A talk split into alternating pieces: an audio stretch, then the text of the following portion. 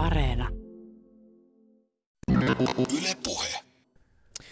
Jouni Saarni, Esa Jokioinen. Minkälaista merenkäynti on ehkä tulevaisuudessa?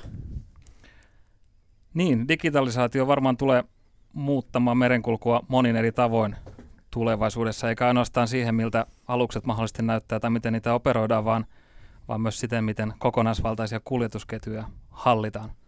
Eli laivat liikkuu jatkossakin merillä ja, ja tieto ja raha ja kaikki muu sen bisneksen taustalla, niin todennäköisesti muuttuu aika lailla.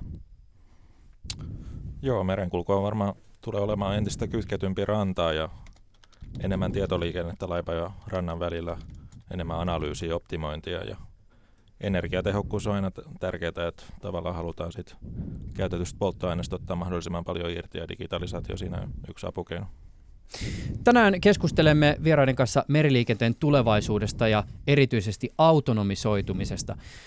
Siitä, miten uudet teknologiat muuttavat merenkulkua ja merialaa. Studiossa ovat kanssani siis Jouni Saarni sekä Esa Jokioinen.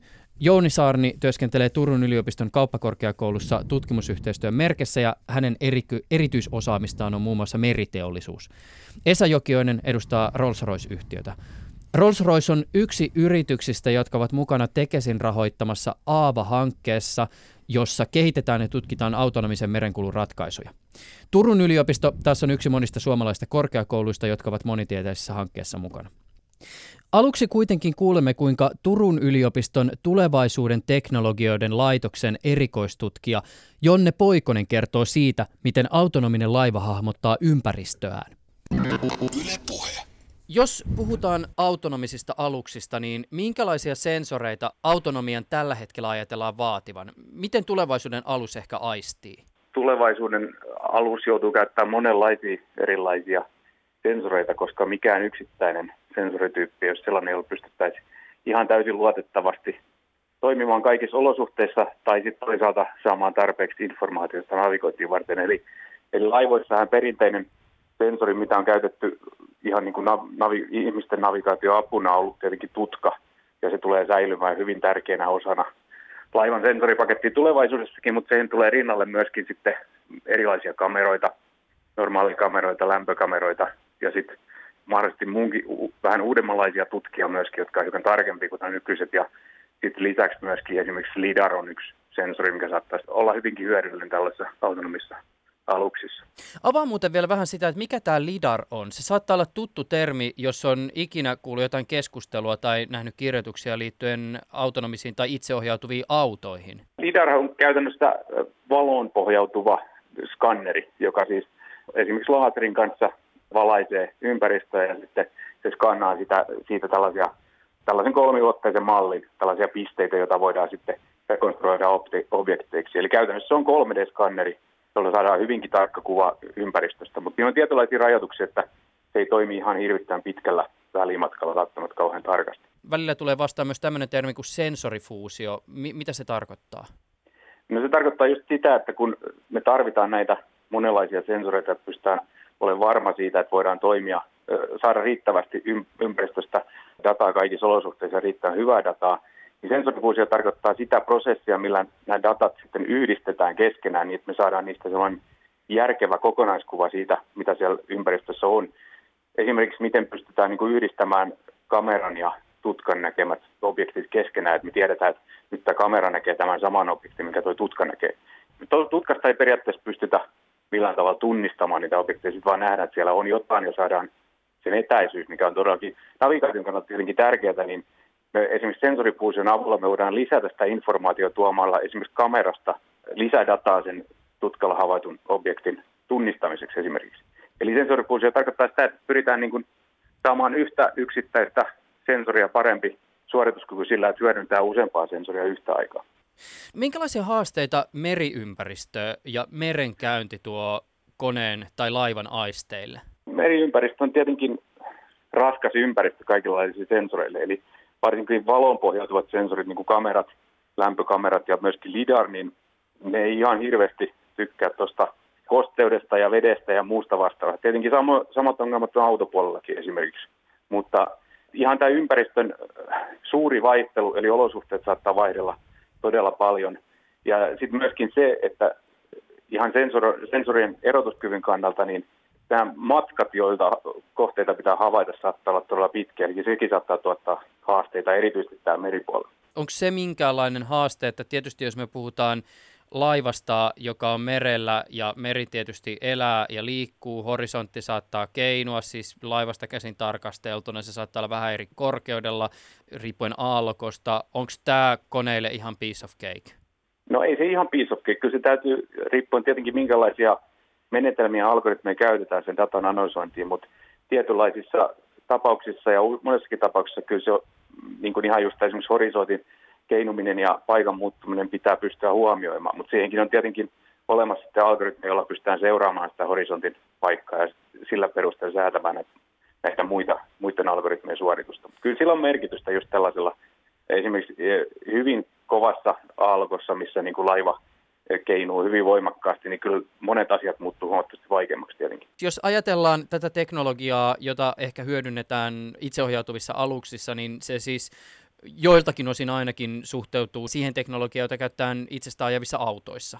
Teknologiat on oikeastaan ihan samoja. Ainoa on se toteutus, että mitkä on ne vaikeat, vaikeimmat asiat siinä toteutuksessa ja siinä, että saadaan riittävä luotettavuus ja miten pystytään painottaa erilaisia sensoreita. Etäisyyksien kannalta autossa ja nopeuden kannalta, niin autossa pitää pystyä reagoimaan hyvin nopeasti, mutta toisaalta kaikki tapahtuu niin kuin lyhyemmällä etäisyydellä kuin sitten esimerkiksi merellä, niin reaktioajat voi olla ehkä pidempiä, ei tarvita ihan niin nopeat reagointia, mutta toisaalta laivaa ei pystytä niin nopeasti myöskään ohjaamaan, että kaikki pitäisi toisaalta sitten havaita jo niin kuin kauempaa. Että ne on vähän, eh, ero tulee ehkä siinä, että mitkä on ne niin kuin suurimmat haasteet, ei niinkään siitä, että, että käytettäisiin niin kuin varsinaisesti erilaisia teknologioita, että miten niitä pystytään parhaiten yhdistämään. Minkälaista softaa ja rautaa tai prosessointia tämä sensorien data sitten edellyttää? Kyllä se käytännössä vaatii, jos halutaan oikeasti toteuttaa täysi autonomia sen laivalla, niin kyllä se vaatii, että se pitää se sieltä datasta pystyä löytämään se navigaatioon tarvittava informaatio siellä niin kuin heti laivalla ja reaaliajassa. Eli esimerkiksi sitä ei voi siirtää välttämättä niin ensin johonkin pilveen ja sitten se tulee prosessoituna takaisin? Ei voi. Vielä niin kuin laivapuolella, no pilvilaskenta todennäköisesti ei toi, tule toimimaan missään missään autonomisessa laitteessa ihan vaan sen takia, että siitä tulee aina viivettä siinä datasiirrossa. Mutta tota, niin, laivapuolella on vielä se hankaluus, että yleensä kommunikaatiolinkit rannalle päin on huomattavasti huonompia kuin tämmöisessä jossain kaupunkiympäristössä. Eli koska niitä sensoreita, ja tietenkin kun pitää pystyä havainnoimaan hyvin laaja alue laivan ympäriltä, niin esimerkiksi pelkästään kamerat tuottaa niin paljon dataa, että sitä ei niin kuin millään järkevällä kaistalla pystyttäisiin edes siirtämään minnekään käsiteltäväksi, minnekään ulos. Eli kyllä se käsittely täytyy tehdä siellä laivalla, että me saadaan siihen reagoitua heti saman tien.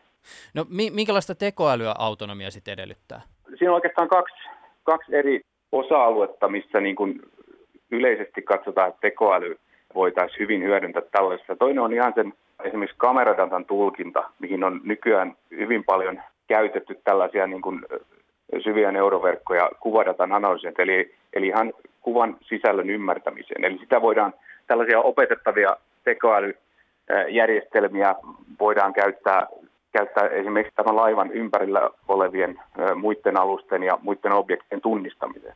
Tämä on yksi käyttökohde.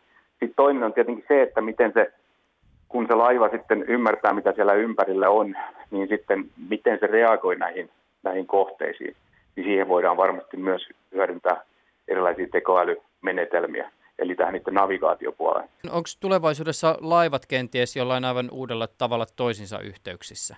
Siitä saattaisi olla kyllä hyötyä, että ne laivat, jos on useampia autonomisia laivoja, niin ne myöskin keskustelisi keskenään ja vähän niin kuin jakaisi tätä navigointivastuuta ehkä sitä kautta. Ja myöskin ehkä datasiirtoon, koska kumminkin oletetaan, että ehkä ensimmäisessä vaiheessa – autonomiset laivatkaan ei nyt liiku ihan täysin niin kuin ylättyinä tuolla valtamerellä, vaan ne on yhteydessä tämmöisiin etäohjauskeskuksiin, jossa pystytään sitten puuttumaan asioihin tai avustamaan, jos jotain tarvetta on, niin tota, voisi olla mahdollista, että niin voitaisiin esimerkiksi ohjata useampaa laivaa yhtä aikaa tai jakaa näitä kommunikaatiolinkkejä useamman laivan kesken, koska se kommunikaatio on aika kallis resurssi tuolla varsinkin avomerellä, jossa on pakko käyttää esimerkiksi satelliittiyhteyksiä. Voisi olla hyvinkin hyödyllistä, että niin kuin esimerkiksi autonomiset laivat keskustelisivat keskenään, jos niitä liikkuu paljon esimerkiksi samalla alueella. Ylepuheessa Juuso Pekkinen. Jouni Saarni, Esa Jokioinen, milloin teillä on viimeksi ollut tämän käsillä olevan teknologia edessä sellainen olo, että wow, vitsi me eletään kiinnostavia aikoja? No kyllä varmaan itselle, itselle näitä hetkiä tulee itse asiassa aivan, aivan jatkuvasti, kun seuraa, miten nopeasti esimerkiksi tekoäly kehittyy ja miten me saadaan tästä Jonnen kuvaamasta sensoriteknologiasta erilaisia asioita irti. Eli, eli tota, on ollut ilo, ilo seurata sitä, miten nopeasti pystytään implementoimaan teknologiaa muilta osa-alueilta tähän meritekniikkaan. Onko sulla, Jouni, ollut tämmöisiä kokemuksia? No varmaan tällä laajemmin katsoen, niin varmaan tuosta viime talven aikana, viime syksystä lähtien, niin oikeastaan uutisten määrä tämän ympäriltä on lisääntynyt ja viikoittain niin tulee, tulee uusia jotain nostoja tai toimijoita kartalle, eli tavallaan sen mukaan näyttäytyä tässä mm. tämä on tapahtumassa. Niin se on muuten kiinnostavaa, että jos puhutaan erityisesti nimenomaan tästä niin kuin autonomisesta merenkäynnistä, niin mulla on ollut, ja tämä on nyt ihan tämä henkilökohtainen, mun kuplasta käsin oleva fiilis, mutta että tuntuu, että, että nimenomaan tästä niin kuin autonomisesta merenkäynnistä on tänä vuonna ollut tosi paljon isoja juttuja tiedotusvälineissä. Joo, se on varmaan tuossa muutama, muutaman vuoden aikana niin kuin teollisuuden piirissä tavallaan valmisteltu ja käynnistetty hankkeita, mutta ne on nyt alkanut tulla näkyväksi, että mitä tapahtuu. Ja varsinkin Suomessa sitten on jo paljonkin. Joo, ja tämä itseohjautuva autonominen alus ei ole mikään niin sanotusti uusi idea, että mun aikaisemmat havainnot menee tuonne 70-80-luvulle, jolloin idea on esitetty, mutta niihin aikoihin ehkä yhteiskunta ei valmis ollut sillä ajatuksella, että tota, joku voisi liikkua tällainen iso, iso alus itsekseen, mutta mä luulen, että tässä ää, itse ajavien autojen vanavedessä niin moni muukin ää, liikennemuoto on, on alkanut niin kuin äänenpainot muuttumaan entistä realistisemmiksi ja vakavammiksi tämän autonomian osalta. Niin nämä asennekysymykset on varmasti autonomian kohdalla tosi merkittäviä ja jos jotakin tavalla huomioita ehkä täytyy tehdä siitä, miten autonomiasta tällä hetkellä puhutaan, niin tuntuu, että monet tahot korostavat keskusteluissa nimenomaan tätä turvallisuusargumenttia, siis siitä, että jos me puhutaan autonomiasta, niin se poistaa sitten, tai ei poista kokonaan tietenkään, koska siinä prosessissa, kun sitä autonomiaa luodaan, niin ihmisethän, ihmisethän näitä koneita luo, mutta että että sitten kun ne laitteet on tuolla jossain, niin se inhimillisen erheen mahdollisuus, no se on hirveän erityyppinen kuin esimerkiksi sitten, niin kuin, että jos siellä on oikeasti kuljettaja ohjaamassa sitä alusta tai autoa. Aivan totta, ja tämä on yksi tietysti edustamassani yrityksessä niin niitä kulmakiviä sillä, miksi me näitä asioita viedään eteenpäin, eli, eli meriliikenneonnettomuuksista hiukan lähteestä riippuen noin 65-95 prosenttia – riittyy tavalla tai toisella inhimilliseen erehdykseen ja, ja tota, tästä syystä me uskotaan, että meriliikenteen turvallisuutta voi parantaa autonomian kautta. No palataan näihin ö, mu- muutosta puolustaviin ja myös ehkä vastustaviinkin argumentteihin vielä myöhemmin ja puhutaan tästä turvasta myös tietoturvan näkökulmasta, mutta tota, mennään vielä siinä suhteessa perusteisiin, että et, koitetaan nyt jotenkin luoda sitä kuvaa, että, että miten alukset ehkä tulevaisuudessa tuolla merellä liikkuu. Minkälaisissa aluksissa autonomiaa voisi esimerkiksi käyttää? Joo, jos lähdetään ihan, ihan perusteista liikkeelle, niin tietysti suurelle yleisölle laivat, etenkin Suomessa, tulee näkyviin matkustajalaivoina, eli, eli Ruotsin laivoina tai, tai risteilylaivoina. Meillä on aika intiimikin suhde kansakuntana t- näihin, näihin alustyyppeihin, mikä on sinällään hienoa. Ää, kuitenkin maailman merenkulusta, niin se edustaa aika pientä osaa tonnistosta nämä matkustajalaivat, puhutaan jostain ehkä 5 prosentin luokkaa.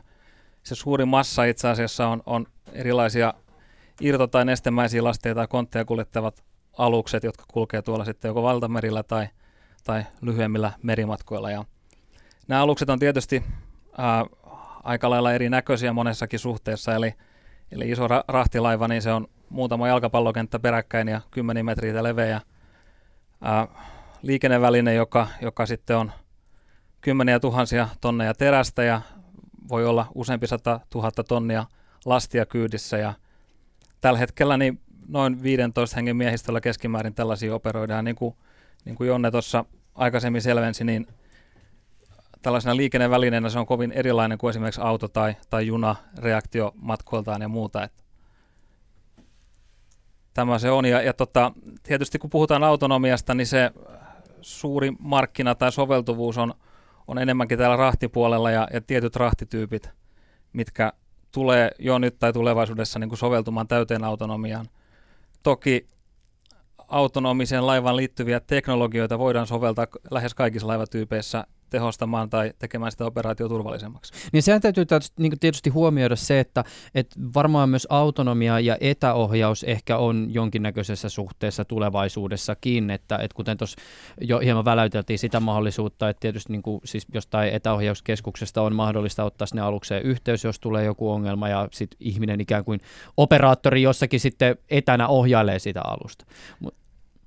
Joo, juuri näin, eli, eli meidän näkökulmasta niin turvallista etäohjausta ei voi olla ilman tietyn tasosta autonomiaa ja, ja myös päinvastoin, eli, eli täyttä autonomiaa ei voi olla turvallisesti ilman jonkin tasosta mahdollisuutta etäoperaattorin puuttua asioihin.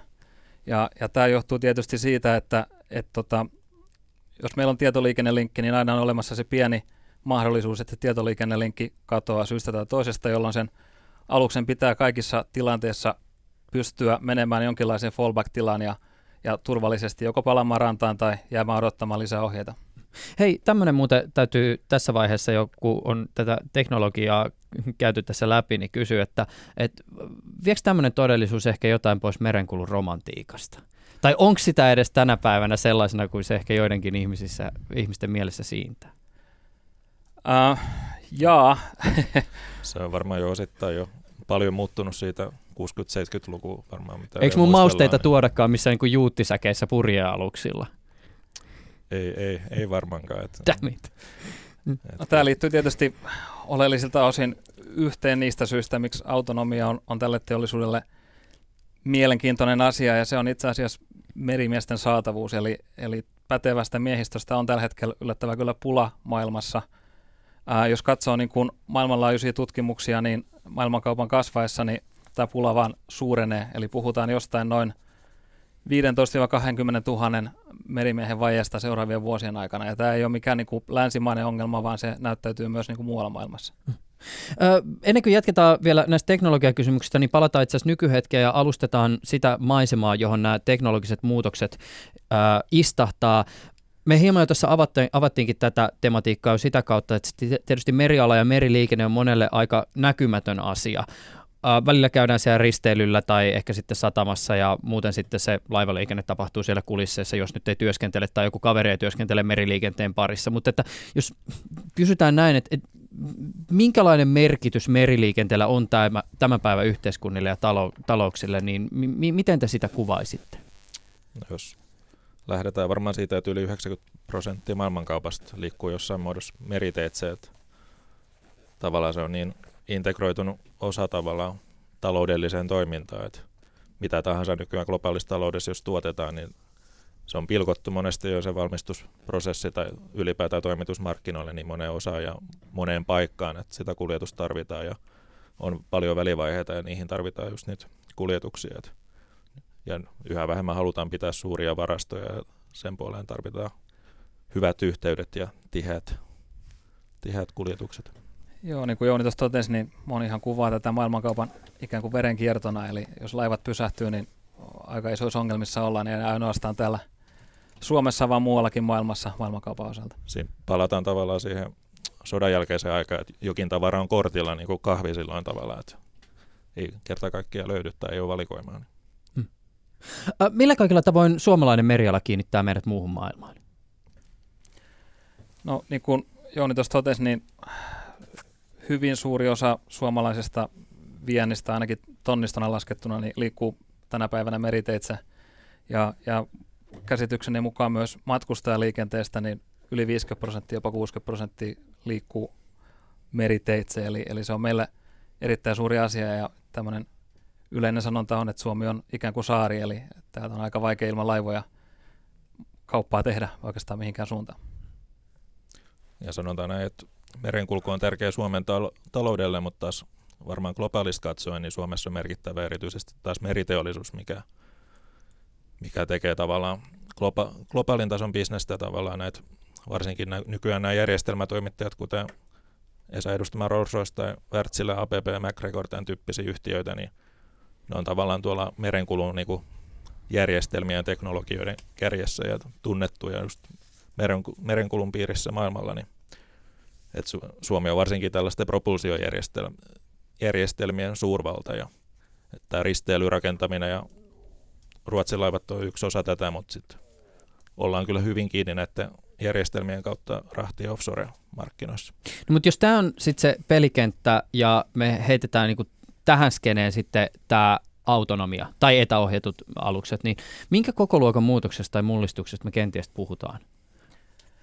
No, tätä voi lähteä tietysti monestakin suunnasta purkamaan, mutta sellainen helposti käsiteltävä suunta saattaisi olla tuo kuljetuskustannus. Ja esimerkinomaisesti voidaan sanoa, että tämmöinen keskisuuri parikymmentä yleisrahtialus, niin sen rahtitasosta saadaan suuruusluokkaa 20 prosenttia pois.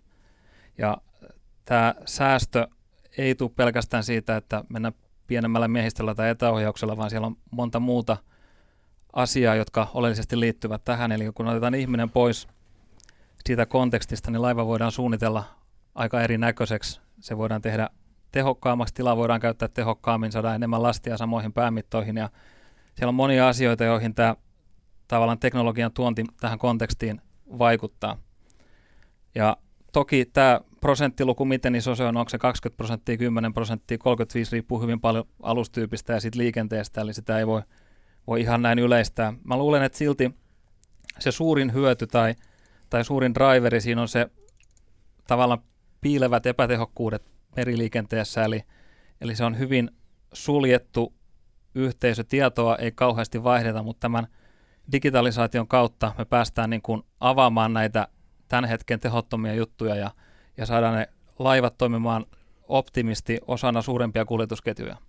Ja mä luulen, että sieltä löytyy niin kuin prosentuaalisesti tai millä tahansa tavalla laskettuna niin kuin vielä suuremmat hyödyt sitten yhteiskunnalle. Avaa vielä, että mit, mitä tämä ikään kuin siis laajemmin digitalisaation kontekstissa tarkoittaa tämä, että saadaan niitä tehottomuuksia pois. Me avataan vaikka jotain dataa, sehän liittyy monen digitalisaatioprosessiin, niin mit, mitä se niin käytännössä merialalla tarkoittaa? No, jos lähdetään ihan yksinkertaisista asioista liikkeelle, niin esimerkiksi aikataulutus, miten laivat lähtee ja saapuu satamista. Nykypäivänä ei ole kauhean epätavallista, että esimerkiksi odotellaan redillä ennen satamaa menoa tunteja, jopa päiväkausia, mikä tarkoittaa sitä, että jos tämä olisi optimisti hoidettu, voitaisiin tulla huomattavasti hitaammin se merimatka, säästettäisiin polttoainetta, oltaisiin juuri oikeaan aikaan pelillä.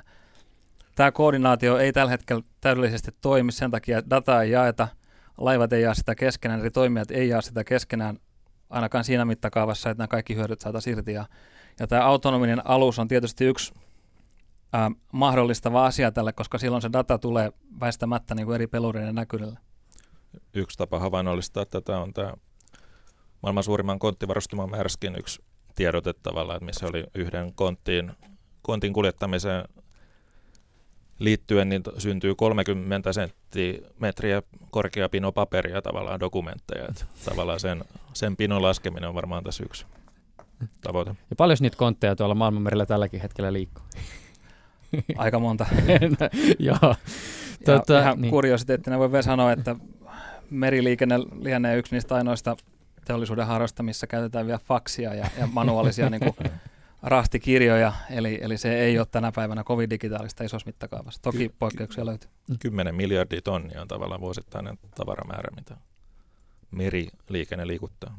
Et, tuleeko teille muuten mieleen siis lähihistoriasta jotain tämmöisiä teknologisia muutoksia, joiden kohdalla on voinut sanoa, että ala on niiden jälkeen muuttunut jotenkin ratkaistavasti? Me yritän vielä jotenkin miettiä tätä niin kuin isoa kuvaa. Mitä muutokset ylipäätään no siis tarkoittaa merialalla? Tämän voi toisaalta nähdä, että jatkaa tätä niin kuin konttien mukaan tulo, mukaan tulo aloittamaan prosessia, että mikä 60-luvulla ehkä lähti kontit yleistymään, mikä mer- merkittävästi laski näitä kuljetuskustannuksia, niin tässä on tavallaan potentiaali jatkaa edelleen sitä kehitystä sit, mikä edelleen, edelleen vauhdittaa taloutta, että ei ole tavallaan ei ole niin kuin sit kuljetukset esteenä tavallaan yhä, yhä monimuotoisempi liiketoiminta.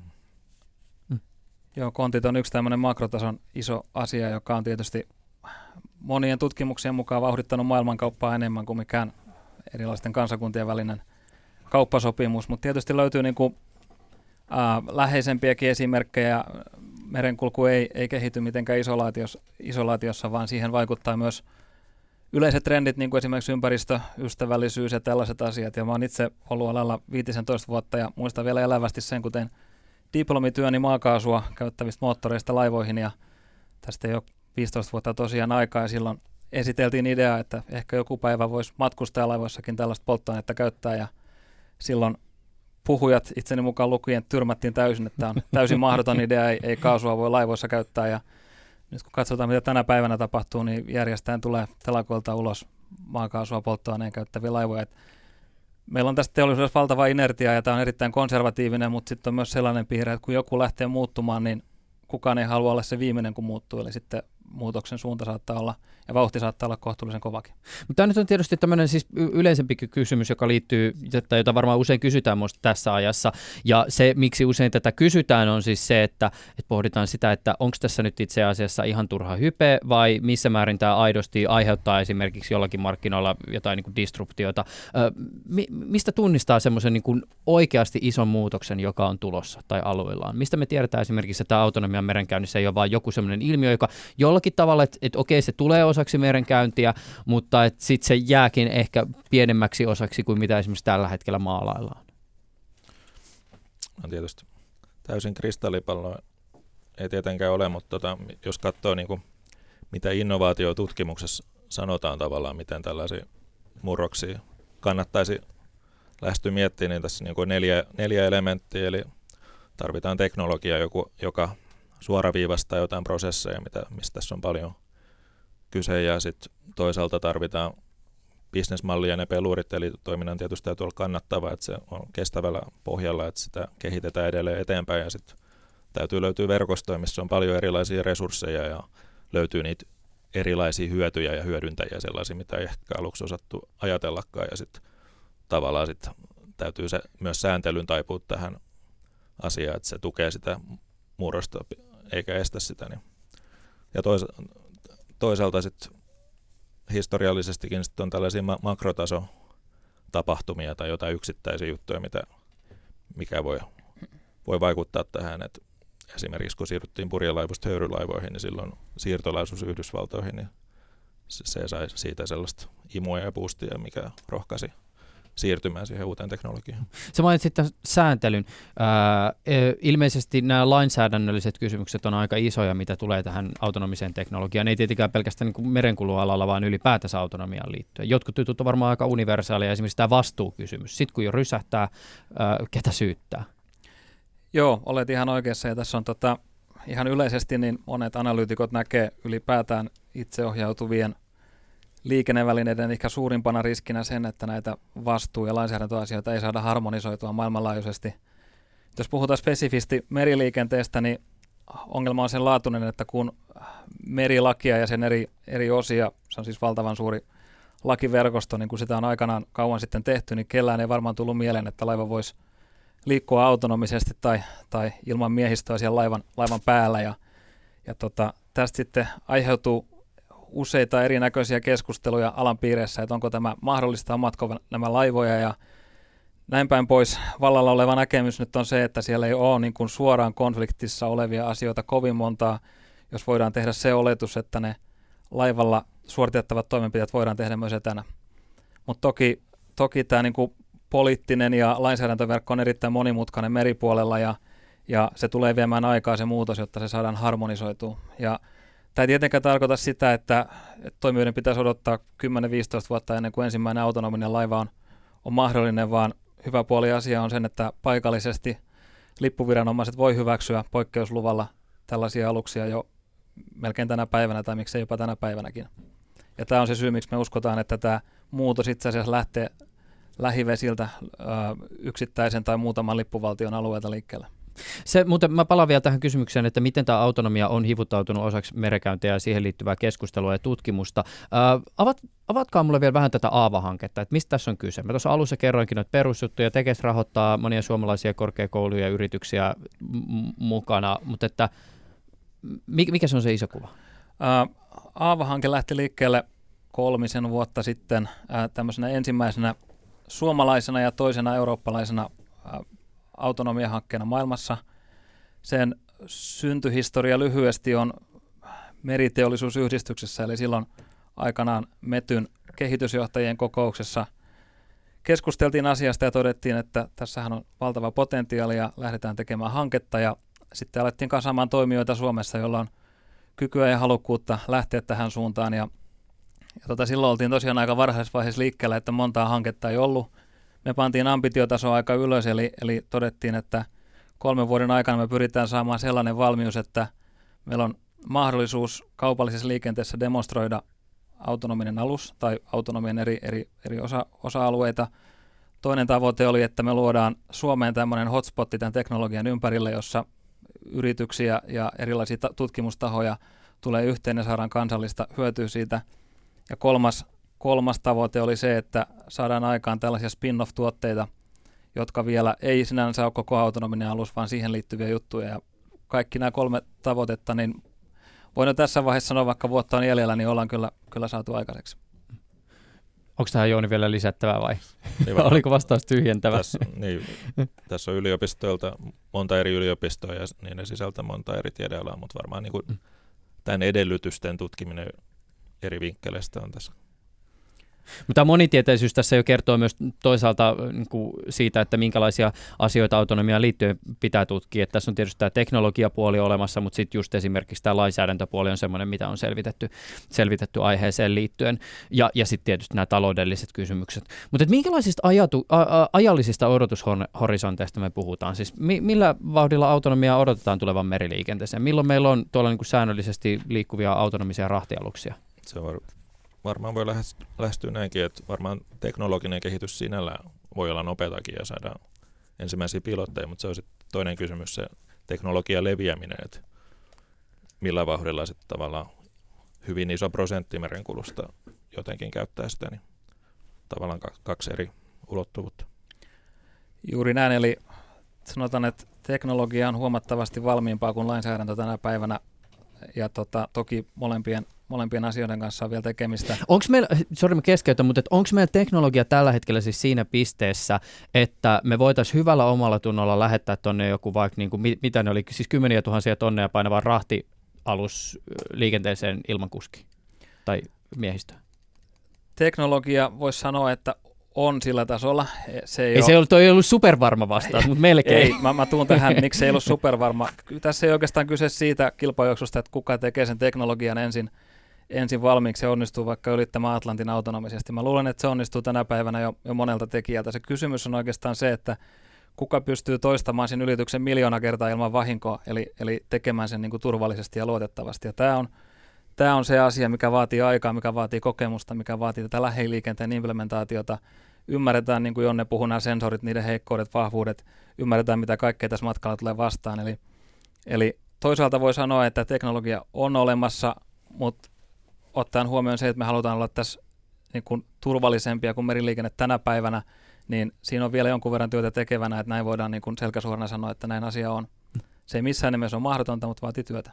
Annetaan tu, tota, näille ennustuksille perävalotakuu, ei, ei, ei tarvitse ottaa suuria paineita, mutta joku, joku siis, antakaa mulle joku vuosiluku tai vuosikymmen, milloin meillä todennäköisesti on säännöllisesti liikenneviä autonomisia rahtialuksia esimerkiksi?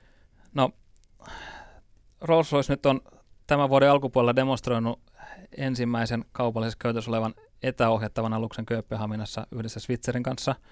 Eli tämän etäohjaus on, on tänä päivänä jo, jo meillä, meillä tehtynä. Ja me uskotaan, että, että vuosikymmenen loppuun mennessä tulee ensimmäisiä sanotaan kaupallisessa käytössä olevia tavalla toisella autonomisia aluksia tosiaan lähiliikenteeseen. Ja sitten siitä 5-10 vuoden aikajänteellä nämä varmaan alkaa vähitellen sitten yleistyä – laajemmin teollisuudessa? Varmaan, varmaan tuota merenkulussa on tällaisia pellepelottamia tai tällaisia, jotka, mitkä on lähtenyt vähän sit rohkeammin kokeilemaan jotakin, niin varmaan sellaisia saattaa löytyä tässäkin jo, jo 20-luvun puolivälissä ehkä, niin jotakin nähdään, mutta just se mittakaava, sit, milloin se tulee todella laajan käyttöön, niin siinä voi mennä vuosikymmenikin vielä. Mm. Niin sehän siis täyt, tästä täytyy huomioida, niin kuin, niin kuin on aikaisemminkin tullut esille, että tähän siis tarkoittaa muutakin kuin vain ja ainoastaan niitä aluksia, vaan että sitten, no tämä lainsäädäntöpuoli, mutta sitten myös se teknologinen infra, että sit, sitäkin pitää olla kaiken näköistä muuta. Mutta siihen liittyen, äh, tässähän tietysti, jos ajatellaan tällä niin positiivisesta vinkkelistä, niin voisin kuvitella, että, että tämä avaa laajemminkin erilaisia siis liiketoimintamahdollisuuksia tai palveluja, jos me ajatellaan tästä merenkulun, niin merenkulun autonomisoitumista tai sitten niin kuin sitä laajempaa digitaalista digitalisaatiokehitystä? Joo, varmaan ainakin tietoliikenneinfra tämä va- vaatii, vaatii erinäköistä ja toisaalta huol- huolto on iso alue, mikä tarvii miettiä uudelleen. Ja yksi kysymys sitten on, että tarvitsetko tässä olla vielä jonkinnäköisiä toimijoita, milloin valmius jotenkin tavallaan sitten mennään vaikka aluksen paikan päälle, vaikka siellä olisikin ehkä pieni miehistö, mutta sellaista, niin kuin, sellaista valmiutta ja backupia tavallaan, että jos jokin tilanne tai poikkeus sitä vaatii. Joo, ja tämä mitä Jouni tässä hiukan alusti, niin, niin jos puhutaan disruptiosta, niin se tarkoittaa sitä, että ää, kaikki liiketoiminnan mallit muuttuu ja, ja ne olemassa olevat rakenteet muuttuu. Ja jos mietitään tällaista laivan etäoperointia etä, ja, ja näin päin pois, niin voi heittää kysymyksen, että mikä on tulevaisuudessa tämmöisen rahtivarustamon rooli – kuka itse asiassa omistaa ne alukset, kuka ja miten niitä operoidaan, miten niitä huolletaan, tekeekö sen miehistön sijaan joku maissa oleva taho, tekeekö sen laitetoimittajat. Siellä on itse asiassa todella monta kysymystä, joihin ei ole suoraa vastausta vielä tällä hetkellä, ja ne kaikissa piilee sisällä liiketoimintamahdollisuus jollekin. Onko meillä tässä vaiheessa jo tietoa siitä, että, että, tai kuinka paljon meillä on esimerkiksi siis vastustusta tähän kehitykseen liittyen? On meillä tiedossa jo, ja toki täytyy sanoa, että merenkulku on erittäin konservatiivinen toimiala ja varmaan vähän joka taholta löytyy, löytyy skeptikkoja. Ja tässä voisi ehkä ottaa omakohtaisen kokemuksen siitä, kun me alettiin rolls osalta puhua tästä kolmisen vuotta sitten ja konferensseissa esittelemme asiaa, niin, niin kun kysyttiin, että miten moni tähän uskoo, niin sieltä nousi ehkä noin 10 prosenttia käsistä. Nyt pari-kolme vuotta jälkeen niin voi sanoa, että se tilanne on oikeastaan kääntynyt päälailleen, että se on aika harva käsi, kun ei, ei enää nouse. Eli, eli tota, vastustusta on ja se on itse asiassa, me olemme odottaneetkin sitä, se on merkki siitä, että, että tota, olemme oikealla asialla, jos sitä ei olisi, me oltaisiin myöhässä. Eli jos tämä olisi ollut alusta asti kaikille selvää, että näin mennään, niin me oltaisiin muutama vuosi myöhässä. Nyt, nyt voidaan olla tyytyväisiä, että on saatu muutosta aikaan ja, ja maailma hiukan kääntyy siihen suuntaan, mihin, mihin meidän visio menee. Tämä on tietysti kysymys, joka voidaan esittää varmaan jokaisen digitalisaation liittyvän muutoksen yhteydessä, mutta mitä sitten nuo työpaikat, jotka potentiaalisesti katoavat tämän muutoksen myötä? Kuinka paljon tässä on oletettavissa, että, että merimiehiä ja merinaisia joutuu työttömäksi? No, niin kuin mä tuossa aikaisemmin sanoin, niin itse asiassa meriliikenteessä on, on pula pätevästä työvoimasta. Eli... Mutta kyllähän se nyt on porukkaa laivoilla. Kyllä, olet, olet aivan oikeassa. Laivoilla on porukkaa ja tietysti tämä henkilötasolla varmaan konkretisoituu jossain vaiheessa jollekin siinä, että työ muuttuu, se siirtyy etäoperointikeskukseen. Toki niin kuin kaikessa digitalisaatiossa ja, ja näissä automatiikan lisääntyessä, niin se jäljellä olevien työpaikkojen arvontuotto sitten vastaavasti lisääntyy ja erikoistuminen lisääntyy. Eli maataloudesta voi ottaa ehkä esimerkin vuonna 1917, 100 vuotta sitten, niin 70 prosenttia Suomen kansasta oli, oli tavalla tai toisella maatalouteen liittyvässä työssä ja nyt se taitaa olla alle 5 prosentin luokkaa ja kyllä meillä silti löytyy leipää, leipää kaupan hyllyltä ja mä veikkaan, että tuottavuus on, on parempi tänä päivänä. Näitä näit yhtäläisyyksiä voi vetää moneen suuntaan. Mä, mä en näe tätä mitenkään niin kuin työpaikkoja vievänä asiana päinvastoin meidän kaltaisessa yhteiskunnassa tämä teknologia ja sen kehittäminen ja mukaan tuovana mahdollisuudet saa antaa meille itse mahdollisuuden luoda lisää työpaikkoja huomattavasti enemmän kuin, kuin niitä menetetään. Just näin, että varmaan joka tapauksessa jossain tämä asia etenee, mutta tavallaan nyt Suomella on aika hyvä mahdollisuus päästä niin kuin edelläkävijäksi tästä ja sitä kautta niin kuin, tavallaan saada markkinoita myös vaikka siinä niin kuin operoinnin saralla sit verrattuna muihin ja Pohjoismaissa ylipäätään. No, mutta kuinka kovaa tämä kilpailu sitten on tällä alalla? Kilpailua tietysti on ja, ja se, on, se on hyvä, että on, jos, jos tota, esimerkiksi Rolls-Royce olisi yksin tämän asian tiimoilta liikkeellä vielä kolmen vuoden jälkeen, niin voitaisiin olla ehkä hieman, hieman huolestuneita. Ää, totta kai, niin kuin mä sanoin, niin tietynlaista kilpajuoksun merkkejä tässä on siitä, että kuka tekee, tekee asioita ensimmäisenä ja kuka pääsee näihin ää, isoihin projekteihin ja standardeihin käsiksi, mutta mut niin kuin aikaisemmin totesin, niin mun nähdäkseni se kilpajuoksu pitäisi olla enemmän siitä, että kuka saa tehtyä oikein, ei, ei nopeammin. Ja, ja sitä kautta näen taas sitten oman yritykseni vahvuudet tässä turvallisuuskulttuurissa. Me tullaan kuitenkin käytännössä yrityksestä, joka valmistaa lentokoneen moottoreita ja, ja käytetään samoja turvallisuusstandardeja näiden asioiden suunnitteluun ja tuotantoon, niin siltä, siltä pohjalta mennään eteenpäin. Mä haluaisin tähän turvallisuuskysymykseen vielä paneutua erikseen. Me tiedetään siis, että merenkulkuun liittyy riskejä. ne, ne riskit lähtee sekä ihmisen että luonnon näkökulmasta ja ne on siis valtavia. Jos iso rahtialus rysähtää, se voi olla tosi kallista. Jos alus rysähtää toiseen alukseen, jossa on ihmisiä, se voi olla tosi traagista. Sitten jos me puhutaan esimerkiksi öljytankkereista tai niihin liittyvistä vahingoista, niin ne koskettaa potentiaalisesti kokonaisia ekosysteemejä. Ja tämä tuhopotentiaalihan on myös siis sellainen, joka saattaa kiinnostaa myös esimerkiksi terroristeja. Toki jokin, jokin rahtialus voi olla myös aika kutkuttava kohde sellaiselle rikolliselle, joka tietää, että jos hän saa aluksen väliaikaisesti haltuunsa, niin hänellä on käsissä aika hyvät mahdollisuudet kiristää itselleen lunnaita. Tämä on tietysti varmaan sellaisia kysymyksiä, joita tekin joudutte aika, aika paljon miettimään. Tai toivottavasti mietitte.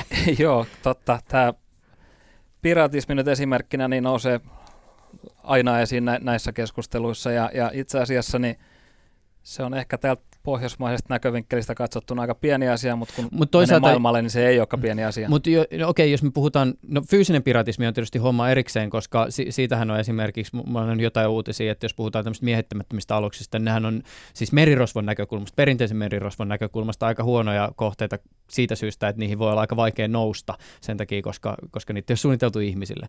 Mutta, mutta sitten jos me puhutaan tästä nimenomaan kyber piratismista, niin sehän on sitten taas niin kuin globaali kysymys, jota pitää täällä Suomessakin miettiä, koska jos joku on tietoverkossa, niin tie- tietoverkothan on globaaleja.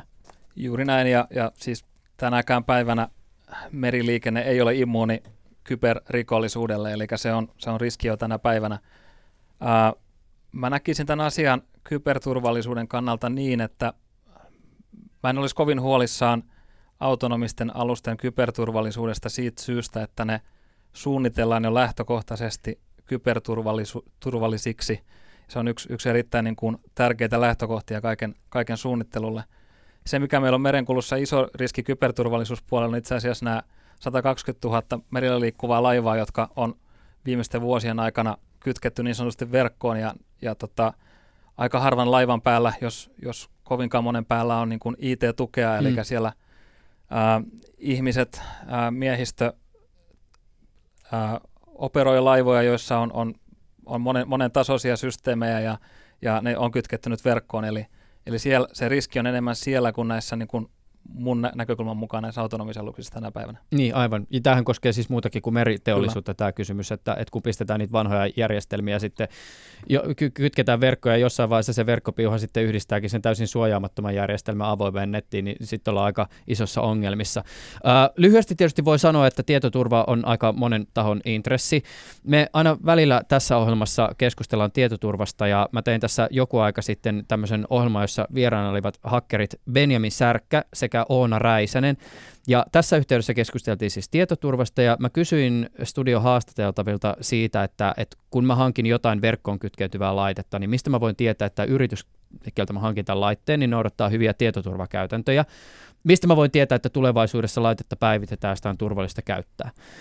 Studiossa ollut Särkkä ehdotti, että seuraava asia kannattaa muun muassa tarkistaa. Siis mun, mun näkökulmasta, jos niillä on bug bounty-ohjelma – ja niillä on tota... Eli ne maksaa siitä niin kuin haavoittuvuuksien löytämistä niille ihmisille, niin, jotka niitä haavoittuvuuksia löytää. Niin, niin silloin on niiden intressejä mukaista myös korjata ne haavoittuvuudet, jolloin on hyvin todennäköistä, että se yritys on vastuullinen myös muuten tietoturvan suhteen, koska se vaatii tietyn kypsyyden, että sä pystyt yleensäkään ottaa tämmöisiä raportteja sisään. Jos, jos sä löydät siitä yrityksestä bug bounty-ohjelman, niin voi olla aika luottavaisin mielin, mielin sen firman, firman niin tietoturvaosaamisen suhteen.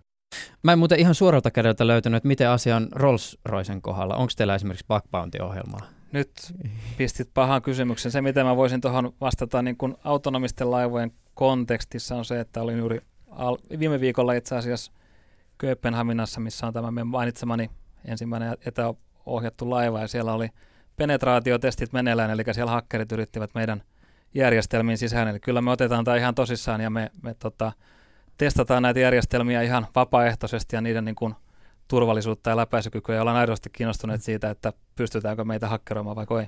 Niin se, toi kuulostaa hyvältä ja, ja tämäkin oli tässä ikään kuin nyt tämmöisenä niin kuin yhtenä ikään kuin ajatuksellisena asiana, että, että bug bounty-ohjelma on esimerkiksi yksi sellainen tapa, jolla voidaan antaa ulospäin viesti siitä, että se tietoturva otetaan vakavasti. Ää, tota, itse ohjautuvien autojen maailmassa, niin kuin me puhuttiinkin, niin tätä autonomiaa perustellaan tällä hetkellä siis usein turvallisuudella ja, ja kuten me ollaan tässäkin käyty läpi, että nimenomaan tämä turvallisuuskysymys on sellainen, joka itseohjautuvien laivojenkin kohdalla kannattaa nostaa esiin. Me käytiin tuossa läpi hieman myös noita niin kuin muitakin argumentteja siitä, että millä tätä muutosta esimerkiksi autonomian suhteen on perusteltavissa. Onko vielä joku semmoinen asia, joka tässä kannattaisi erityisesti nostaa esille? Me puhuttiin tästä kustannuskysymyksestä, sitten just tästä niin kuin tai turvallisuuskysymyksestä sitä kautta, että autonomialla saattaa tietytyyppiset inhimilliset erheet poistaa. Tuleeko jotain muuta mieleen? Ehkä yleisemmin toimitusketjut, jossa niin on tällaista autonomista, autonomista liikennettä, niin, niin se voi ylipäätään olla niin kuin tarkempi johtaa.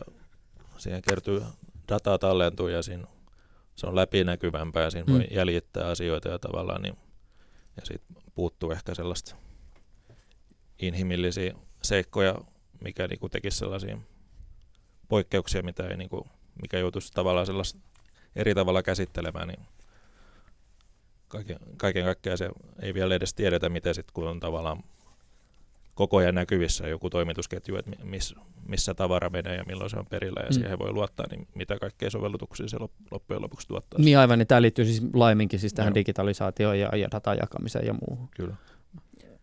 Joo, juuri näin. Eli, eli lyhyesti yhteenvedettynä, niin autonomisissa aluksissa on oikeastaan kysymys siitä, että pyritään tekemään – merenkulkua turvallisemmaksi ja tehokkaammaksi. Ja, ja tässä on näitä erilaisia aspekteja molemmista asioista tullut, tullut keskustelussa esiin. Ja, ja niin kuin Jouni mainitsi, niin, niin ehkä vielä se varsinaisesti autonomista alustakin suurempi asia on se digitalisaatio siellä taustalla ja se kuljetusketjujen ää, datan käyttö täysin uusiin tarkoituksiin, joka, joka sitten tuo vielä suurempia hyötyjä jatkossa. Mm. Ja eikö muuten tietyllä tavalla, no nekin mainittiin tässä aikaisemmin, mutta, mutta tämä ikään kuin datan hyödyntäminen tai se, että prosessit helpottuu, niin tämä on myös eräänlaista jatkumoa, joka voidaan nähdä siitä konttien mukaan tulemisesta tietyllä tavalla. Juuri näin.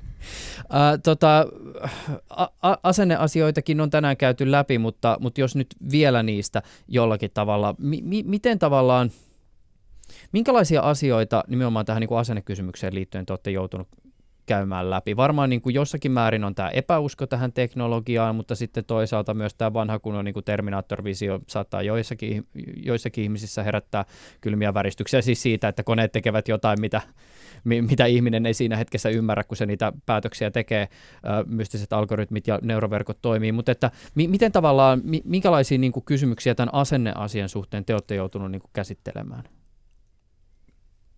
Kyllä ne aika kirjavia on ne, ne huolet ja murheet tämän, tämän asian niin kuin suhteen. Eli, eli jos, jos puhutaan, puhutaan niin kuin ihmisistä, jotka on alalla, niin, niin monesta suusta tulee se, että mitä sitten tapahtuu, kun laivan pääkone pysähtyy, tai mitä sitten, kun filtteri menee tukkoon ja tapahtuu niin, niin tai näin. Nämä on tietysti asioita, että jos autonomia päälle limattaisiin vain olemassa olevaa rahtilaivaa, niin tulisi ongelmiksi, mutta toisaalta – meidän näkemyksen mukaan tällainen retrofittaus autonomian osalta niin tulee jäämään hyvin hyvin pieneksi, eli kyllä käytännössä puhutaan täysin alusta asti autonomiaa varten suunnitellusta laivoista, joissa redundanttisuus ja luotettavuus otetaan ihan eri tavalla huomioon.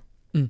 Hei, avaa muuten vielä tätä. Tämä on tosi kiinnostavaa. Että jos lähdetään, niin kuin, että mitkä on sellaisia konkreettisia asioita niin kuin laivasuunnittelussa, että jos sä lähdet tekemään niin kuin alusta asti autonomista alusta, niin mitä kaikkea sun pitää huomioida? Siis tämän lisäksi nyt esimerkiksi, että semmoiset asiat, joissa normaalisti tarvitaan esimerkiksi ihmistä korjaamaan ja huoltamaan sitä asiaa säännöllisesti vaikka siellä merillä, suunnitellaan alusta asti sellaisiksi, että, että, että se laiva voi olla itsenäisesti, mutta että mitä kaikkea muuta pitää huomioida?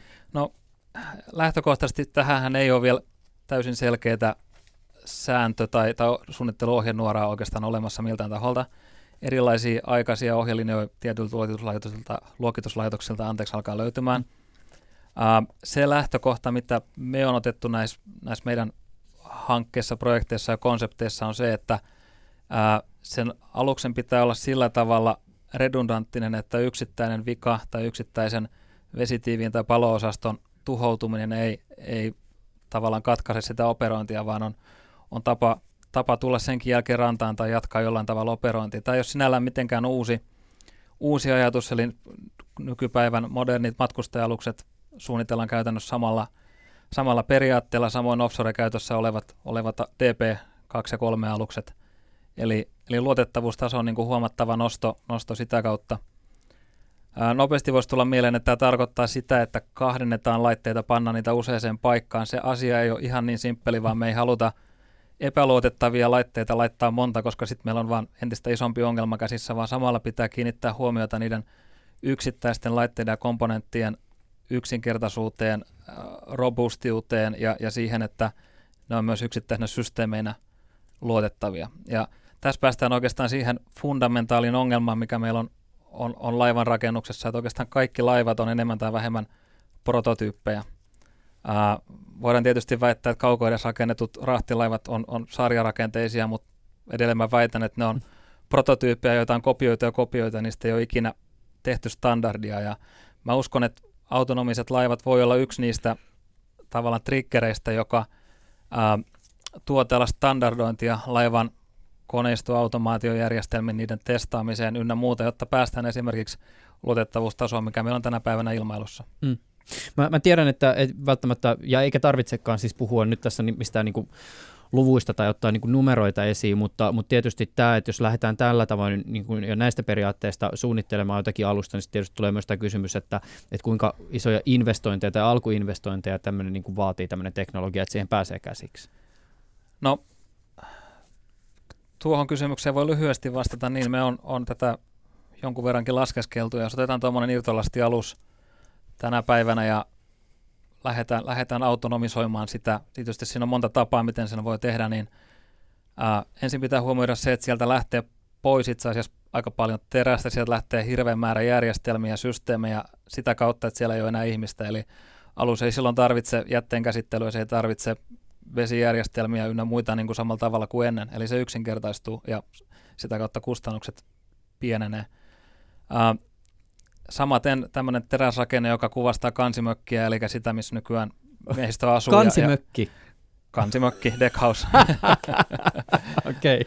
Uh, niin tota, sitä ei tarvitse rakentaa, jolloin siinäkin säästyy, säästyy jonkin verran rahaa. No niin sitten nämä on ne säästöpuoli. Siinä puhutaan joistain miljoonista euroista, parinkymmenen miljoonan euron, euron laivassa. Sitten täytyy laittaa lisää jotain, eli pitää ehkä kahdentaa koneistoa, tehdä joku Take Me Home-ratkaisu.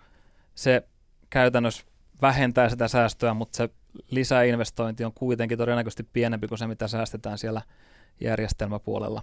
Hmm. Ja sitten tulee tietysti investointi tähän varsinaisen autonomia-osaan, eli sensoreihin, äh, softaan, älykkäisiin ratkaisuihin siellä laivalla, ja, ja tota, se sitten lopputulemana johtaa siihen, että, että tässä vaiheessa voidaan sanoa, että autonominen alus, jos se alusta asti tehdään, niin se on suunnilleen samanhintainen tai hieman halvempi kustannuksiltaan kuin tavallinen laiva.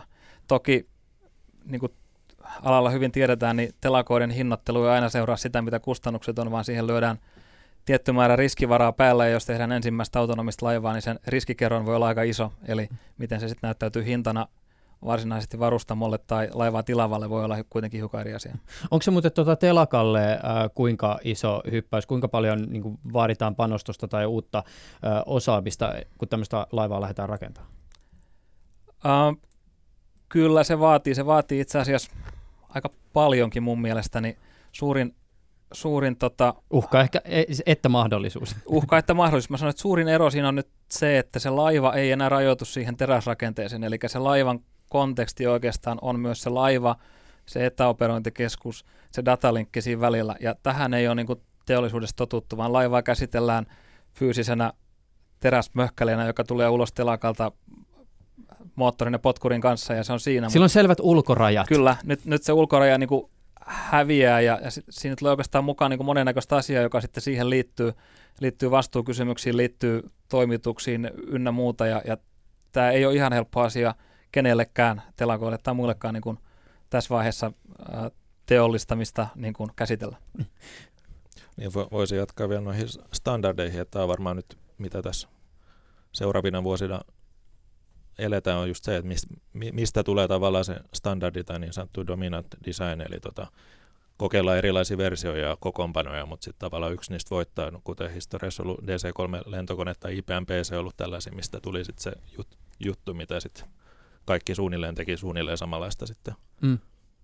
Niin, ja tämähän on myös varmaan se syy sitten taas niin kuin esimerkiksi se, että autonomisten autojen, autojen maailmasta, että minkä takia esimerkiksi joku Google tai mahdollisesti Apple jossain salaisessa laboratoriossa miettii sitä, että, että millä tavoin me voidaan luoda esimerkiksi ekosysteemiä sinne, sinne autonomisten tai itseohjaavien autojen maailmaan. Että joo, kiinnostava tietysti kilpailu, kilpailupeli näissäkin asioissa käynnissä.